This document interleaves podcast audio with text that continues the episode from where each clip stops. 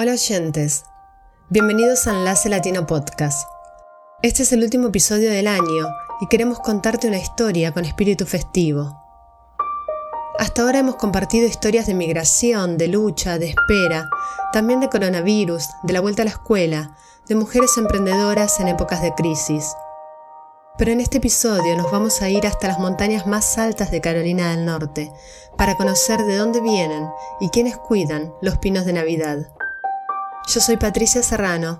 Bienvenidos a nuestro último episodio de 2021. Presentamos La Estrella de Navidad. Eh, yo soy Roberto Carlos Ceballos y actualmente estoy viviendo en Norte Carolina. Roberto tiene 36 años recién cumplidos. Cada año deja su ciudad en México para venir a trabajar en las montañas del sur de Estados Unidos. En esta historia será nuestro guía en la tierra donde crecen los árboles de Navidad. Bueno, yo estoy acá eh, trabajando como, como contratado eh, en el área agrícola, en los pinos de, Navidad. Eh, estoy en el área de del condado de Jackson County. Es decir, en las montañas más altas de Carolina del Norte, donde se cultiva el pino Fraser, uno de los más populares por su aroma navideño, un aroma pino verde y bosque en invierno. Este tipo de pino es nativo de las montañas Apalaches. Crece a partir de una altura de 5.000 pies y el proceso de cultivarlo es mucho más complejo y delicado de lo que se podría pensar. El proceso para cultivar un árbol de Navidad es algo largo, eh, desde que se planta en la, en la dulcería y allí tiene que estar un año, un año para poderse trasladar a la montaña donde se va a sembrar. Y posteriormente allí una vez que se siembra tarda siete años, de siete a ocho años para que este árbol eh, pueda crecer de 6 a 7 pies para, para poderlo cortar y se vaya a las tiendas. La primera vez que Roberto llegó a Carolina del Norte tenía 28 años y nunca antes había estado en Estados Unidos. Vino con una visa H2, que es la visa para trabajadores rurales, y comenzó su labor en un rancho de producción de pinos navideños en el condado de Transilvania. Allí vuelve cada temporada a cuidar los árboles Ah, eh, estamos cortando árboles que yo mismo eh, sembré en la montaña y ahorita estamos cortando algunos. El trabajo en los campos de pino de Navidad es duro. Se realiza por nueve o diez horas diarias, todos los días de la semana. Lo más difícil para Roberto es el terreno empinado, escabroso, y las bajas temperaturas en la montaña. Pero a pesar del cansancio, esta época del año tiene una aura especial. Hay un espíritu navideño, pues, desde que comenzamos a, cortar el pino navideño, pues todos sabemos y conocemos para qué es, para qué se va a usar ese, ese árbol, ¿verdad? Para adornar una casa, para llenarlo de, regalos. Entonces, algunos de nosotros eh, cortamos también un árbol y nos lo llevamos para, para México. Eh, desde aquí, desde aquí em, comenzamos a hacer compras para, para Navidad y, y, llevar los regalos para la, para la familia. Algunos compañeros pues compran regalos para, para sus hijos, para sus esposas, para, para nuestros padres. La temporada de cosecha del pino Fraser comienza a fines de octubre y termina a principios de diciembre. En esos meses es cuando se concentra la mayor cantidad de trabajadores migrantes en la zona de las montañas, en el oeste de Carolina del Norte. Muchos vienen de otras cosechas y otros, como Roberto, han pasado el año al cuidado de los pinos de Navidad.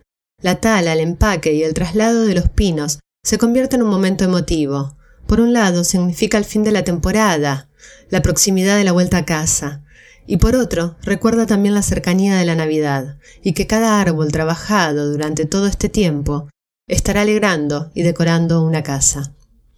Roberto y sus compañeros suelen preguntarse qué saben los compradores de pinos naturales del trabajo que ellos hacen cada día de sol a sol en la montaña. hay muchas cosas pues detrás, ¿no? Eh, para empezar, pues la, la mano de obra de nosotros, cómo se podó, el fertilizante que se usó, el químico que se usó, por parte también de ranchera, de la patrona también, qué, qué plan iba a ser para, para que ese árbol pues llegara a ser eh, como ella quisiera, bonito sobre todo, para que estuviera con un color también verde. Sí, sería, sería eh, bueno que, que algunas o que todas las personas supieran lo que hay detrás de cada árbol que, que llega a sus hogares.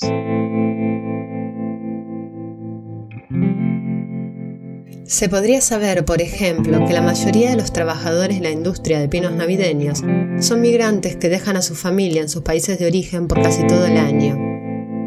Que Roberto y sus compañeros cortaron cada uno más de 4.000 árboles todos los días en época de cosecha que viven juntos en una casa aislada en la montaña, que se levantan todos los días a las 5 de la mañana y regresan después de las 6 de la tarde. Pero para que sepamos más, le pedí a Roberto que nos cuente cómo es un día en su trabajo, ahora que están tan cerca de volver a casa. Eh, un día pues laboral en las montañas pues eh, vamos, algunos se encargan de cortar pino, otros Ah, se encargan de, arrastrarlo, de hacer montones grandes de, pino, otros se encargan de, amarrarlo, eh, otros de cargarlo, ah, cargar los camiones y, así, y así trabajando todos juntos, pues con esa, con esa emoción, porque ya se acerca nuestra, nuestra fecha de retornar a México. Roberto y yo charlamos a través de Zoom después de las 7 de la tarde de un domingo, el único momento que él tenía libre en la semana. Yo en mi casa con mi familia, él en la casa que comparte con otros 18 trabajadores, todos migrantes mexicanos. En esa zona donde viven, el servicio de Internet no es muy rápido, y además todos usan Wi-Fi para hablar con sus familias. Por eso el audio a veces se escucha entrecortado. ¿Qué es lo más lindo de trabajar en el campo? le pregunté. Yo creo que la convivencia, este, también, pues el trabajo, también, aunque es pesado, también lo, lo disfruto porque pues lo hago con dedicación y lo hago con, con empeño y, y yo creo que cada día aprendo a hacerlo un poco mejor, mi trabajo. Su objetivo es seguir aprendiendo y ahorrar. Después de hablar conmigo, con sus padres en Durango y con su novia en Estados Unidos, Roberto sigue despierto y estudia la carrera de abogado en una universidad virtual, la Universidad UTEL de México. Quiere volver a su país y usar la plata que pudo ahorrar para continuar con su casa y sueña con abrir un negocio.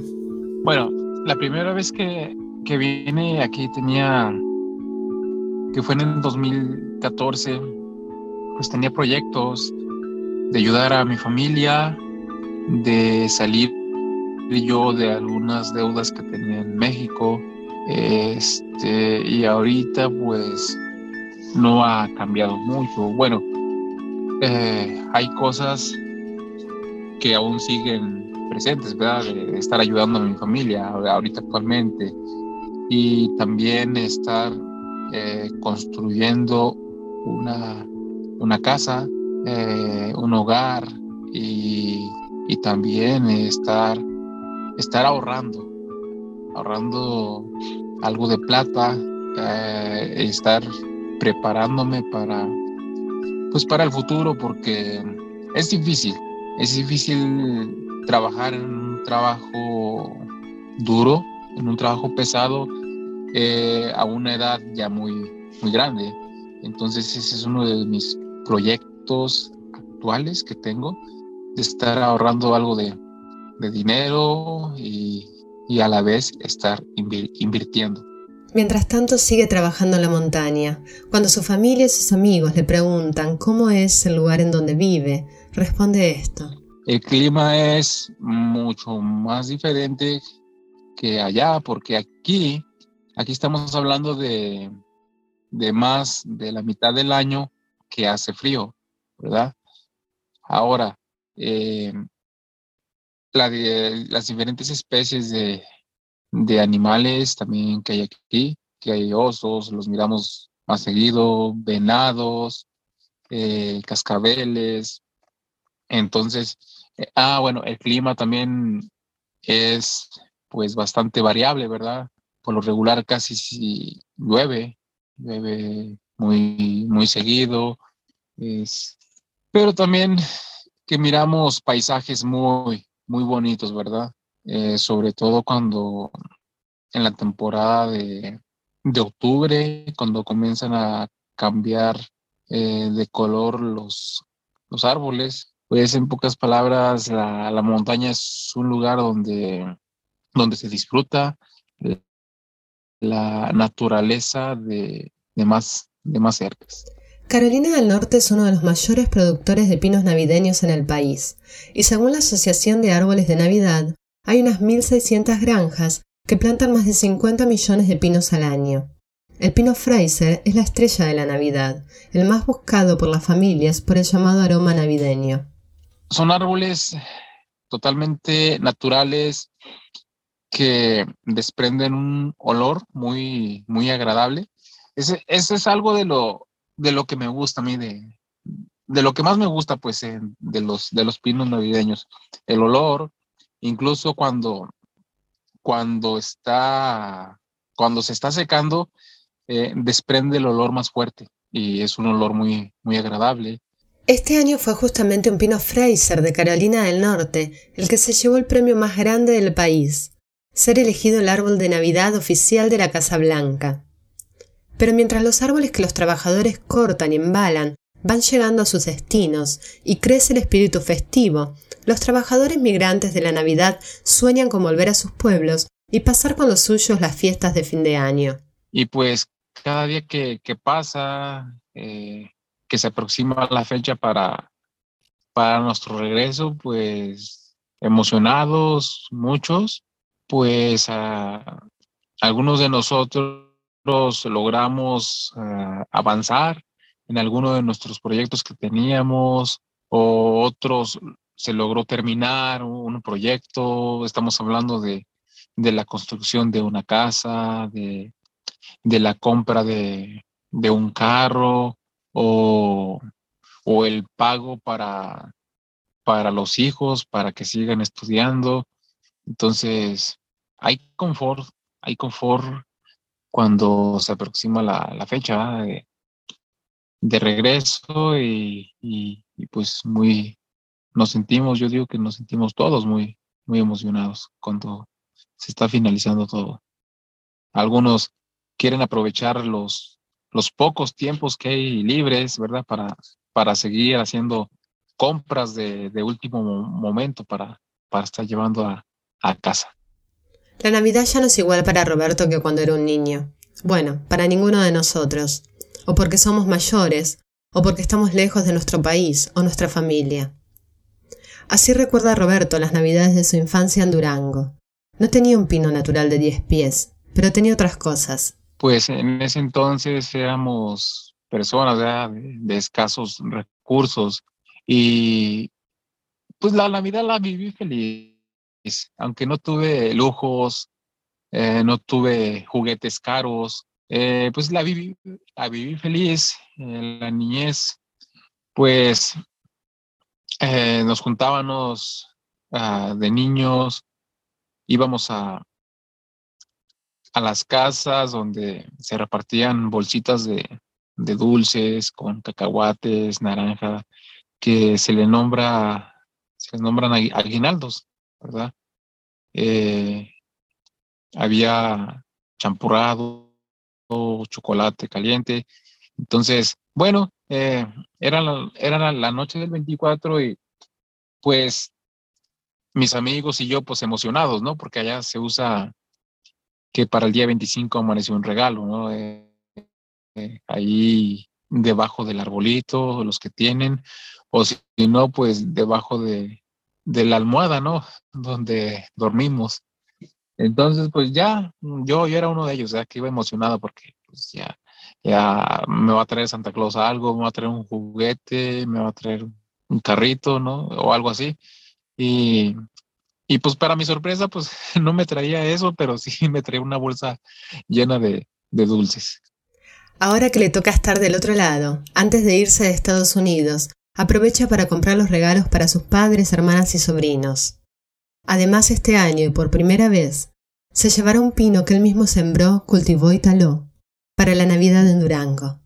Mm, yo diría que la razón principal es que pues que todos los que tenemos ese árbol de Navidad, pues nos acordamos más, más de, más de Dios en esa, en esa época, ¿no?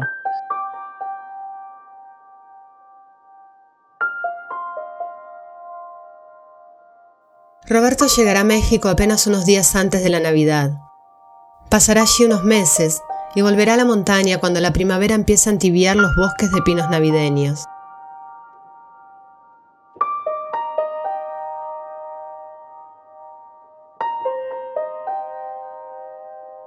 Gracias por acompañarnos durante este año. Enlace Latino Podcast no sería posible sin ustedes. Felicidades de todo el equipo de Enlace Latino para todos los migrantes en Estados Unidos y para los trabajadores de los pinos de Navidad. Nos despedimos con un saludo de Roberto para su familia.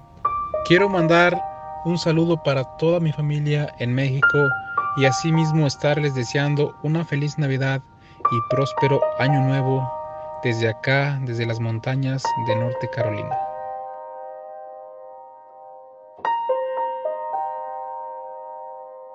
Enlace Latino Podcast es una producción de Enlace Latino en sí.